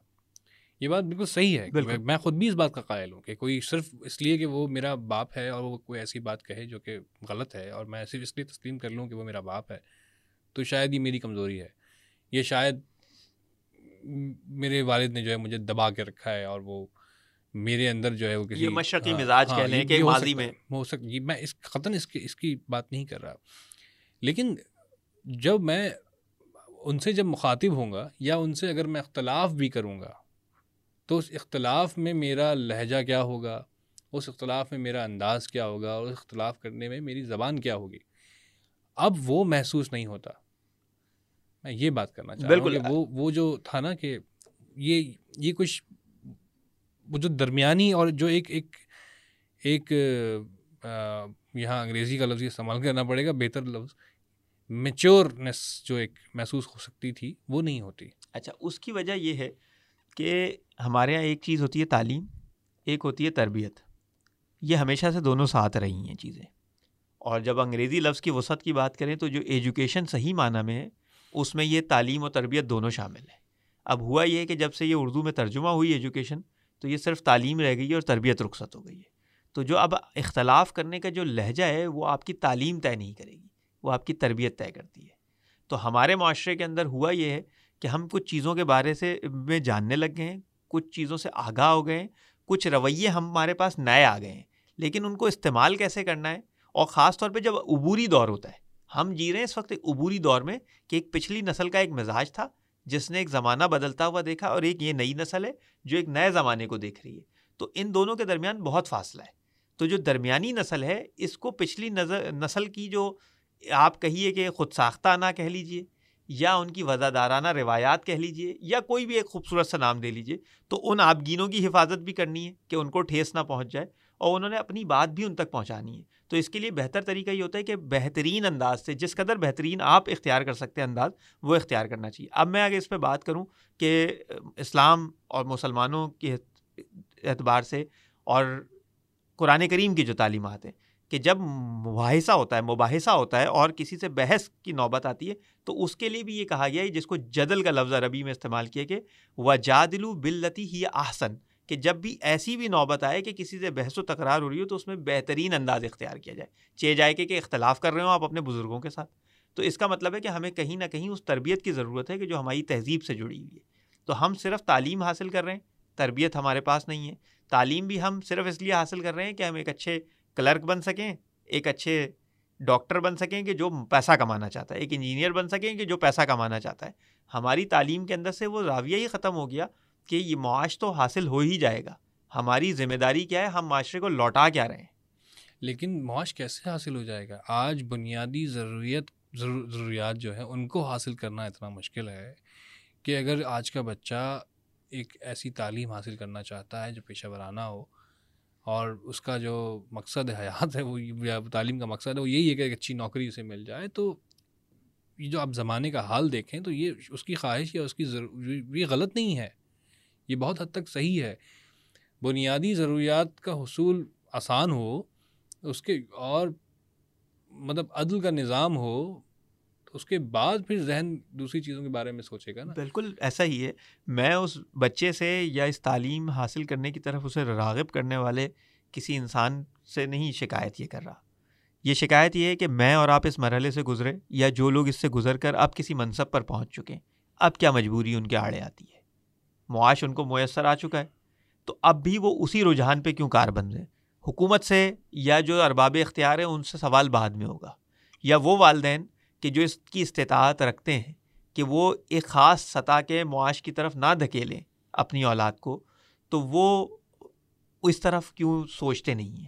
یہ سوال ان لوگوں سے کہ جو ایک منزل سفر طے کر کے آگے بڑھ چکے ہیں۔ جو مجبور ہیں، ان سے سوال نہیں ہوگا کبھی بھی۔ سوال ان لوگوں سے کہ ذمہ داری ان پہ عائد ہوتی ہے کہ آپ نے معاشرے سے یہ لیا تو کیا آپ کو کیونکہ معاشرے نے آپ کے ساتھ ایک ناانصافی کی ہے تو آپ معاشرے کو ناانصافی لوٹائیں گے۔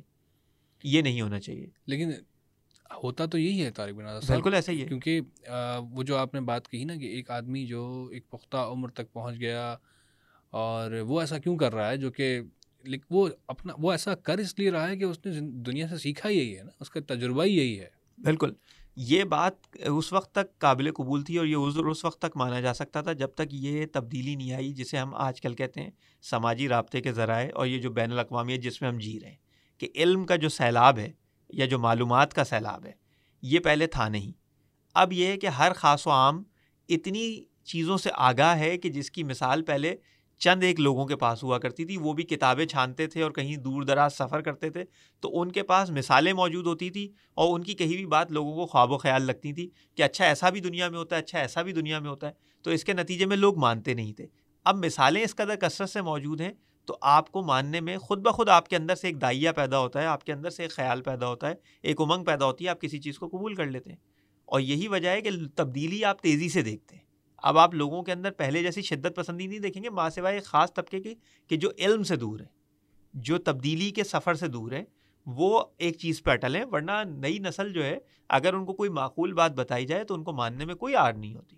ہاں یہاں میں بات کہوں گا کہ میں مجھے یہ محسوس ہوا ہے سارے عرصے میں پڑھاتے ہوئے کہ ہم میں شاید زیادہ منافقت تھی۔ بالکل ہم شدت پسند ہوتے ہاں شدت پسند بھی تھے۔ ہمارے انا کے مسائل بھی زیادہ تھے۔ یہ بچے ان میں خلوص موجود ہے۔ بالکل یہ صحیح ہے تھوڑے بدتمیز محسوس ہوتے ہیں لیکن یہ بچے اپنی بات کرتے ہیں وہ خوبی یہ ہوتی ہے نا کہ ایک بات وہ بیان کر رہے ہیں نا جس وقت تک وہ بات بیان کر رہے ہیں اس میں سب سے اہم چیز ہے جو خیال رکھنا ہوتا ہے۔ گفتگو میں اکثر پہلو کیا ہوتا ہے کہ آپ جب بحث کر رہے ہوتے ہیں نا تو ایک ہوتی ہے بحث کہ آپ علمی طور پہ اس گفتگو کے بارے میں اس موضوع پہ بات کر رہے ہیں۔ اس میں ہی کبھی اچانک سے آپ کے اندر سے آپ کی انا نکل کے آپ کی گفتگو کے سامنے آگے کھڑی ہو جاتی ہے۔ بالکل۔ اس کے بعد آپ بحث نہیں کرتے گفتگو نہیں کرتے موضوع سے متعلق نہیں ہو جاتے آپ اپنی انا کی حفاظت کر رہے ہو بالکل۔ تو یہ نئی نسل کی بچوں جو نئی نسل ہے نئی نسل کے بارے میں ایک چیز جو میں نے محسوس کی کہ وہ جب کسی موضوع پر بحث کر رہے ہوتے ہیں یا اپنی زبان میں آرگیومنٹ کر رہے ہوتے ہیں تو وہ اس وقت لڑ رہے ہوتے ہیں پوری جانب جسے کہا جائے کہ انصاف کے ساتھ اس موضوع کے لیے۔ بالکل یہ اور جیسے ہی جیسے ہی ان کے سامنے کوئی دوسری بات آتی ہے جو ان کا ذہن قبول کرتا ہے یا ان کو سمجھ میں آنے لگتی ہے کوئی بات تو یہ فوراً اپنی بات سے مان لیتے ہیں اور اپنی بات سے دستبردار ہو جاتے ہیں۔ اس کے بعد انا بہت کم آتی ہے یہ انسانی فطرت ہے انا ان میں بھی آتی ہے لیکن ان کے اندر کم کم آتی ہے۔ یہ آپ کا بھی مشاہدہ ہے، ہمارا بھی مشاہدہ ہے۔ تو اگر اس بات کو شعوری طور پر ان تک پہنچا دیا جائے کہ انا بیچ میں نہیں آنی چاہیے، اختلاف کرنا آپ کا حق ہے، اور دوسرے کی بات بھی اتنے ہی تحمل سے سننا چاہیے۔ تو یہ وہ مزاج ہے کہ جو ہم معاشرے میں اگر نافذ کر دیں اور ہمارے معاشرے میں رائج ہو، تو شاید ہمارے پاس خیالات نتنا خیالات زیادہ ہوں گے۔ کیونکہ ضروری نہیں ہے کہ ایک میرا خیال ہے، وہ آپ کے لیے مینوان قابل قبول ہو۔ میرا خیال خام ہو سکتا ہے، ناقص ہو سکتا ہے۔ لیکن اگر وہ میں آپ کے سامنے بیان کروں گا یا چھ لوگوں کے سامنے بیان کروں گا ان چھ میں سے ہو سکتا ہے کوئی صاحب علم ایسا ہو جس کے پاس وہ خوبی نہیں ہے جو میری ذات میں وہ خوبی موجود ہے جو میری ذات میں نہیں ہے۔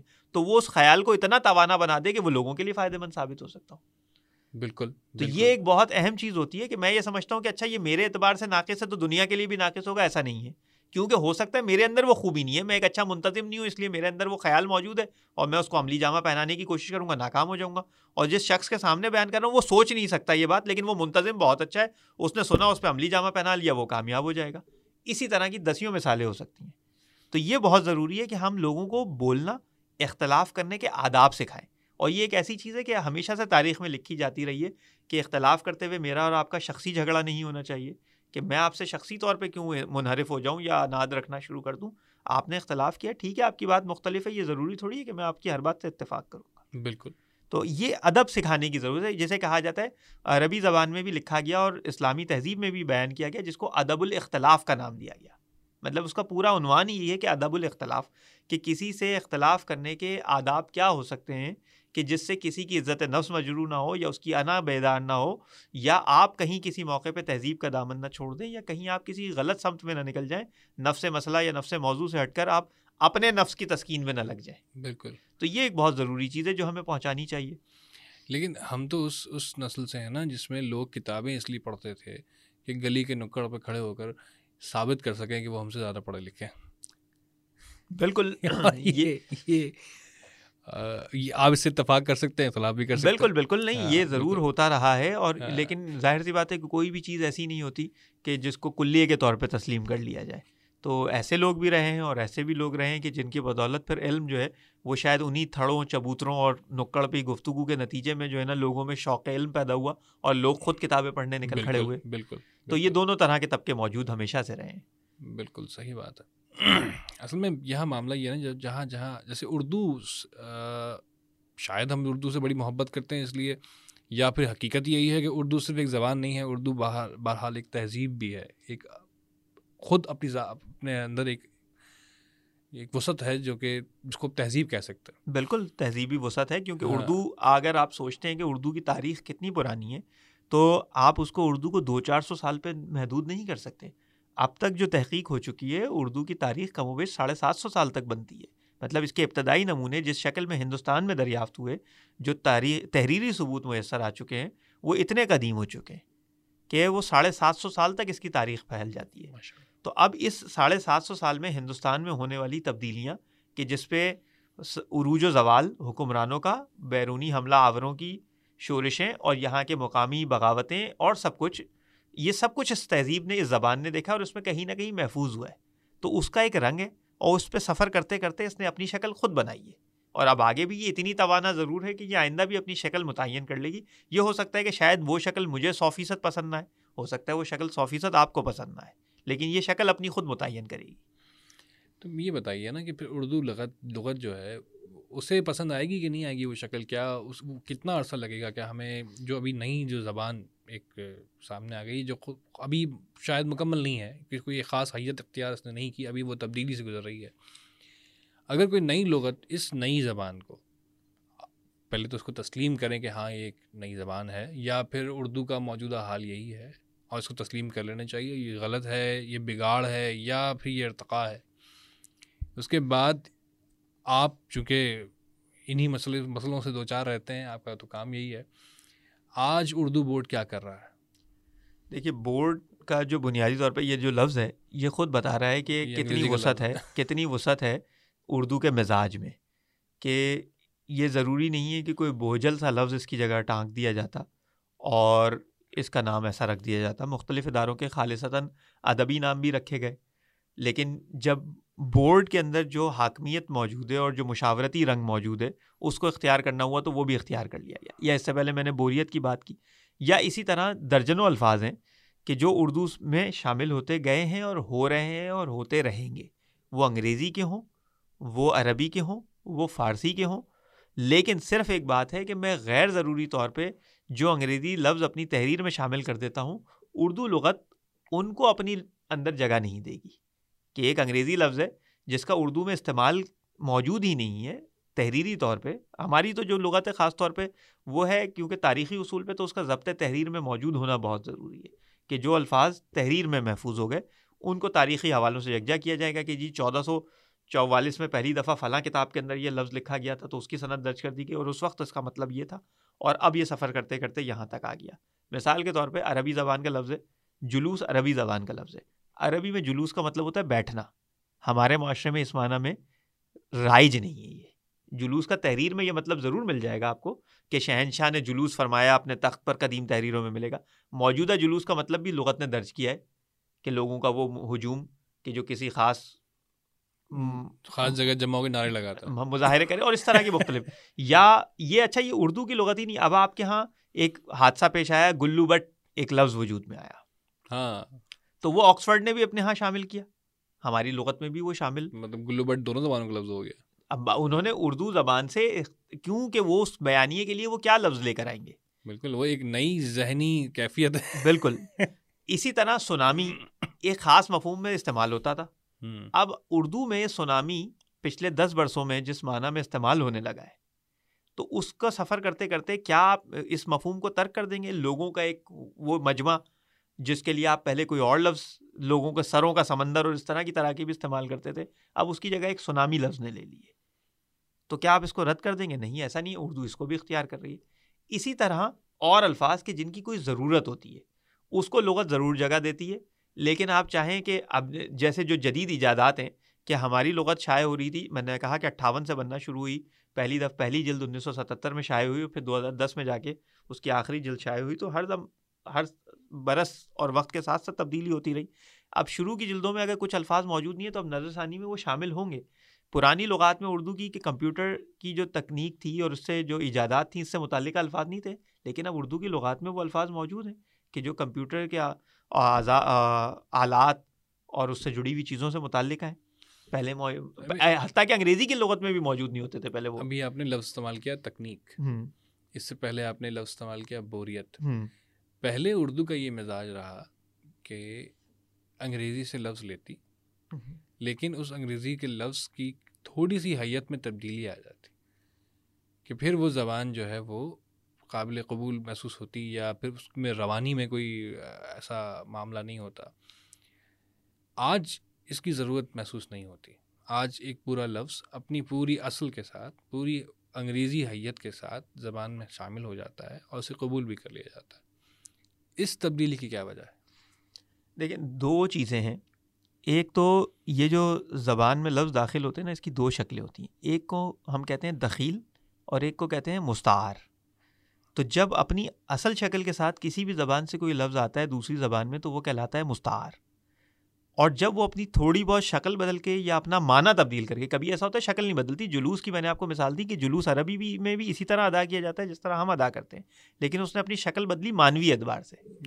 ملزم عربی زبان میں کچھ اور تھا ادا اسی طرح سے ہو رہا ہے لیکن اس نے یہاں شکل بدلی مانوی اعتبار سے۔ اسی طرح انگریزی الفاظ بھی بہت سارے ہیں کہ جو انگریزی میں کسی اور معنی میں استعمال ہوتے تھے اب وہ بولے اسی صحت کے ساتھ جا رہے ہیں لیکن یہاں مانوی اعتبار سے شکل بدلی بدل لی۔ تو ہوتا یہ ہے کہ ایک ہوتا ہے دخیل ایک ہوتا ہے مستعار تو پہلا مرحلہ ہوتا ہے مستعار لینے کا کہ آپ نے ضرورت پوری کرنے کے لیے کوئی دوسری زبان سے لفظ دیا اور کوشش یہ کرتے ہیں کہ آپ اس کو پوری صحت سے ادا کریں۔ اور پھر ہوتا یہ کہ وہ جب عوام الناس تک پہنچتا ہے تو ان کی خیرات پہ چڑھنے کے بعد کبھی کبھی ایسا ہوتا ہے کہ وہ لا علمی میں یا کبھی کبھی خطے کے مزاج کی وجہ سے۔ دیکھیے ہم اور آپ جو کھانا کھاتے ہیں جس آب و ہوا میں جیتے ہیں اس کی وجہ سے ہمارے یہ جو اعضا ہیں اعضائے تکلم جو ہیں بالکل۔ یہ مختلف ہے مجھے اور آپ کو کچھ الفاظ بولنے میں دشواری ہو سکتی ہے اور اسی طرح انگریزوں کو یا اہل عرب کو یا اہل فارس کو کچھ الفاظ بولنے میں دشواری ہوتی ہے۔ اسی وجہ سے آپ کو ڈال عرب کے ہاں نہیں ملتا۔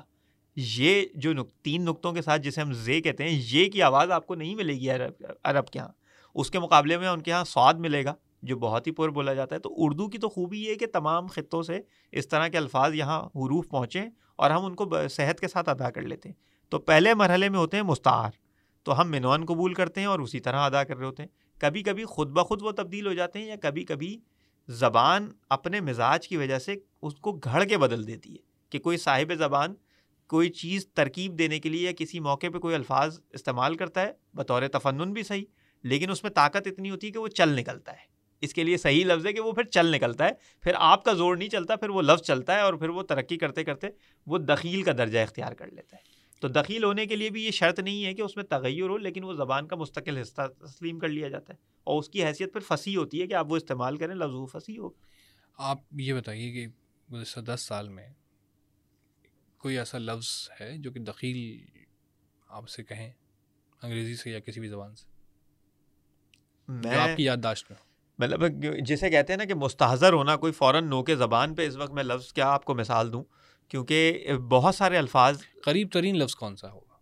جو زمانے میں قریب ترین۔ زمانے میں قریب ترین لفظ مجھے آپ کو مہلت دینی پڑے گی کہ میں ایک لمحے سوچ سکوں کیونکہ آپ سے گفتگو کرنے میں میں محو ہوں تو اس لیے میں وہ الفاظ نہیں سوچ رہا۔ لیکن مثال میں آپ کو ضرور پیش کرتا ہوں کہ لفظ جو ہمارے پاس ایسا کہ جس کو ہم دخیل قرار دے سکیں۔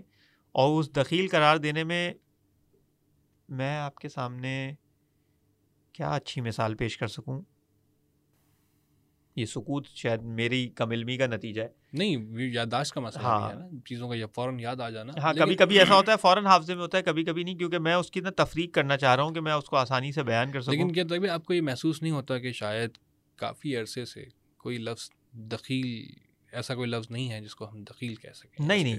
اس طرح کے بہت الفاظ ہیں۔ میں اسی لیے اصل میں سوچ میں پڑ گیا ہوں کہ میں اس طرف طبیعت میری مائل ہو تو میں وہ الفاظ آپ کے سامنے اس کی فہرست پیش کر سکوں کہ وہ بہت الفاظ ہیں۔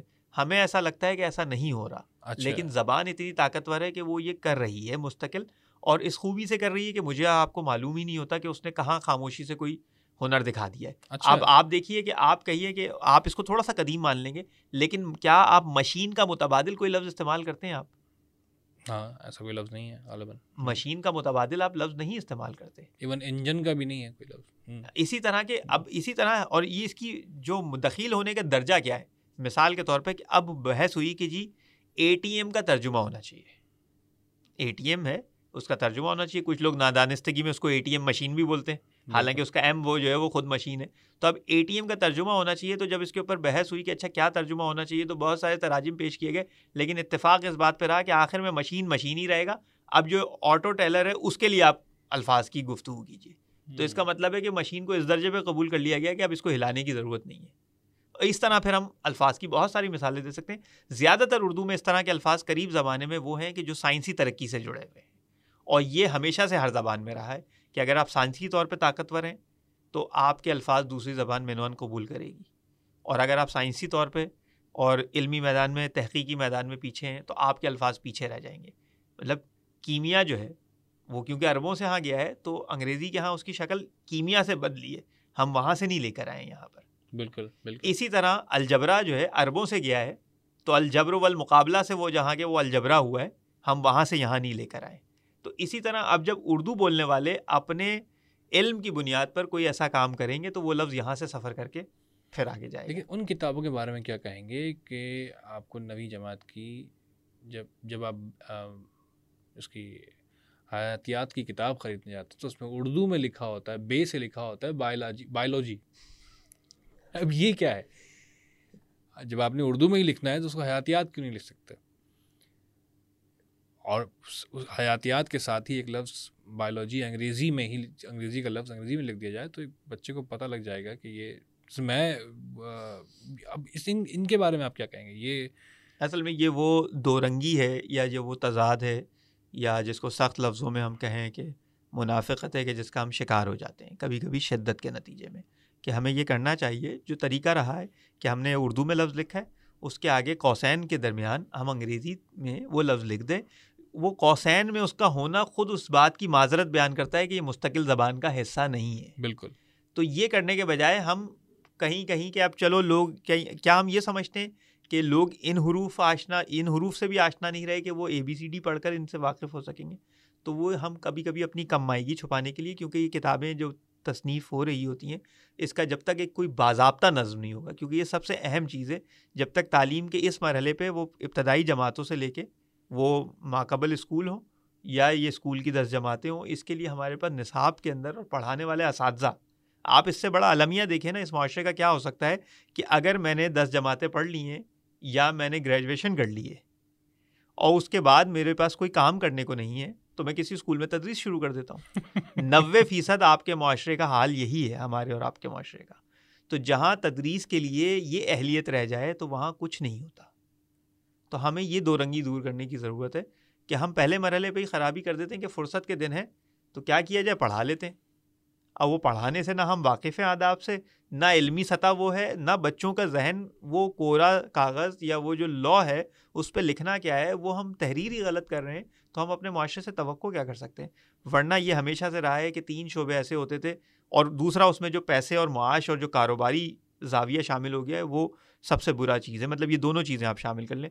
ورنہ یہ تھا کہ تین شعبے ایسے ہو سکتے تھے کہ ریاست ان کی سراسر ذمہ دار ہو، اس میں سے سر فہرست جو ہے تعلیم، پھر عدالت اور اس کے بعد پھر طب معالجہ کہ ان تینوں کو پیسہ دینا عوام کی جانب سے ان کی توہین ہے۔ کیونکہ یہ بنیادی طور پہ عوام کی خدمت کر رہے ہیں اس درجے پہ کر رہے ہیں کہ جس کے بغیر معاشرہ نہیں چل سکتا۔ بالکل۔ تینوں شعبے۔ تو ہم نے ان تینوں شعبوں کا حال اپنے اپنی بسات بھر خراب ضرور کر دیا تو اب جب تک ان میں اصلاحات نہیں کریں گے نا تو کچھ نہ کچھ ہم آدھے تیتر آدھے بٹیر رہیں گے۔ یہ بڑا یہ میں یہی یہ بڑی اچھی تمثیل ہے اس مسئلے کو جو میں بیان کرنا چاہ رہا تھا کہ جب آپ نے ایک طبیب کو دکاندار بنا دیا۔ تو پھر یا ایک استاد کو ایک کاروباری کاروباری بنا دیا۔ تو اس کے بعد وہ جو عزت کا معاملہ ہے وہ تو کم ہو ہی گیا۔ یہی معاملہ میں اسی وہی اسی ادب کی بات کر رہا ہوں میں اسی تہذیب کی بات کر رہا ہوں جو جو ہوتے ہوتے ہوتے ہم نے ظلم کیا اپنی نسل کے ساتھ۔ ہمارے ساتھ بھی ہوا ہے کہ ہمیں معلوم ہی نہیں ہے کہ ہمیں کس کس کس چیز کو، کس بات کو ملحوظ خاطر رکھتے ہوئے کس سے کیا بات کرنی ہے۔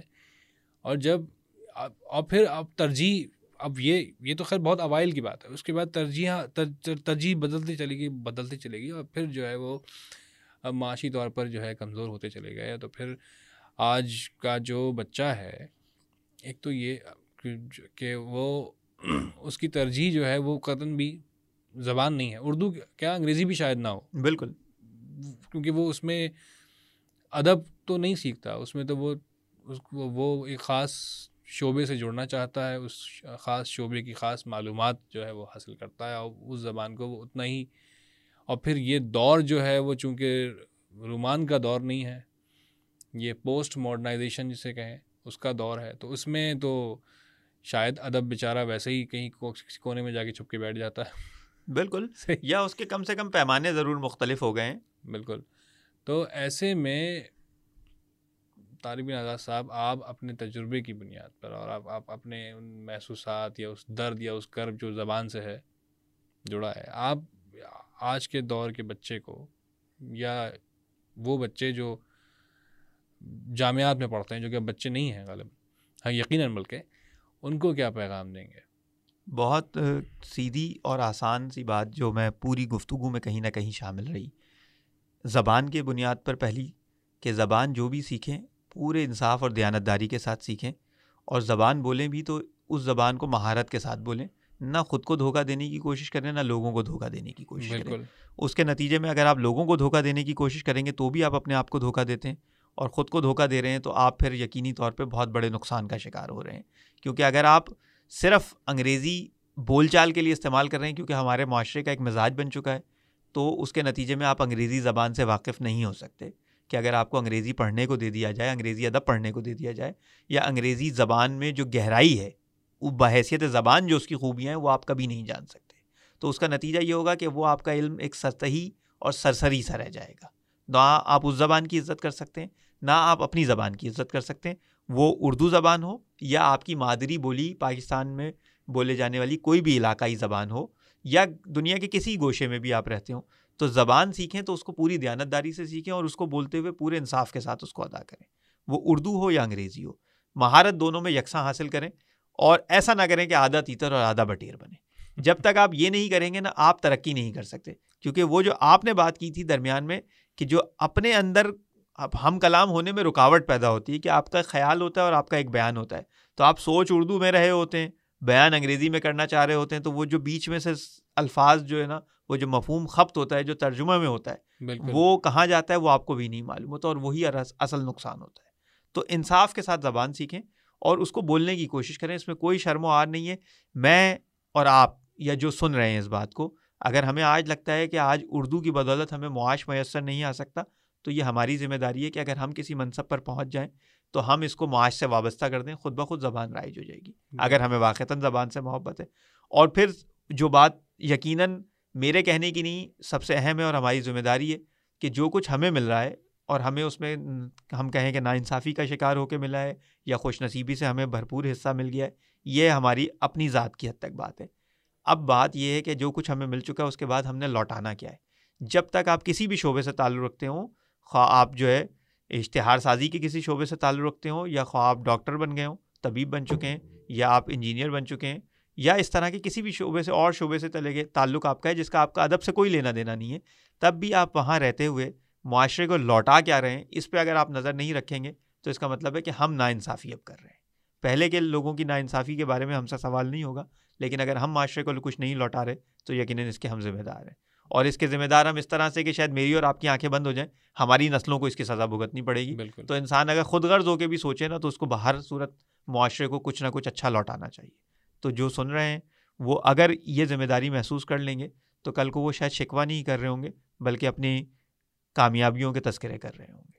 بہت بہت بہت شکریہ طالب آزاد صاحب۔ آپ کے ساتھ جب بھی نشست ہوتی ہے ہماری ہم بہت کچھ سیکھتے ہیں اور امید ہے کہ سننے والوں نے بھی کچھ محسوس بھی ہوئے ہوں گے۔ اور اگر کچھ لوگوں نے لغت کھول کے آپ کو سنا ہوگا کچھ نے کان کھول کے آپ کو سنا ہوگا۔ کچھ لوگوں کے دونوں کانوں کے درمیان میں سے بات گزر گئی ہوگی کچھ کے سر کے اوپر سے گزر گئی ہوگی۔ اور کچھ نے شاید شروع کے ہی کچھ دو منٹ سننے کے بعد ہی فیصلہ کیا ہوگا کہ بھائی آپ سنتے رہے تو سن ہو جائیں گے۔ لیکن مجھے بہت اچھا لگا۔ محبت آپ کی۔ اور مجھ جیسے لوگ اور بھی ہوں گے۔ یقیناً میں بڑا ایک عام سا آدمی ہوں اور اور ایسا ہے۔ نہیں آپ کثر نفسی سے کام لے رہے ہیں لیکن اسی امید پر دنیا قائم ہے۔ تو ہم بھی پیوستہ ہیں شجر سے اور باہر کی امیدیں رکھتے ہیں۔ امیدیں لیکن معاملہ یہ ہے نا کہ ہم پیوستہ ہیں شجر سے اور امیدیں باہر ہیں۔ ہاں ایسا بھی ہوتا ہے لیکن یہ جو آپ زمانے کی مزاج اختتامی کلمات آپ ادا کر رہے تھے لیکن یہی کہ زمانے کا مزاج بدلتا کیسے تو وہ ادب میں بھی جگہ پاتا ہے۔ جیسے ایک مصرع یہ ہے کہ پیوستہ رہے شجر سے امیدیں باہر رکھ۔ تو عہد حاضر میں جب شعر کہا گا کہ رہیں پیوستہ کیوں ایسے شجر سے جڑیں جس پیڑ کی دیمک زدہ ہوں۔ ہائے ہائے ہائے ہائے تو یہ بھی ادب ہے اور ادب اس کو بھی مان رہا ہے۔ ادب میں ان دونوں پہ کوئی جھگڑا نہیں ہے کہ ایک خیال یہ ایک خیال یہ۔ تو یہ خوبی باہر صورت معاشرے میں بھی نظر آنی چاہیے۔ اب اب ایک نیا موضوع چھڑ جائے گا اور نیا ہم ہم امید کرتے ہیں کہ انشاءاللہ ان قریب ایک اور نشست رکھیں گے۔ اور پھر چیزوں کو جو ہے کیونکہ مجھے محسوس ہوا کہ ہم نے شاید بہت سارے موضوعات پہ بات کرنے کی کوشش کی ہے۔ کیونکہ یہ ایک ایسا موضوع ہے جس پر کئی نشستوں کی ضرورت ہے، تو ہم ایک نشست دوبارہ رکھیں گے، بلکہ ایک سے زائد نشست ان شاء اللہ رکھیں گے اور پھر مزید بات کریں گے۔ بہت بہت نوازش، بہت شکریہ، بہت خوشی ہوئی اور یہ خوشی تعدیر برقرار رہے گی۔ پھر ملیں گے۔ خدا حافظ۔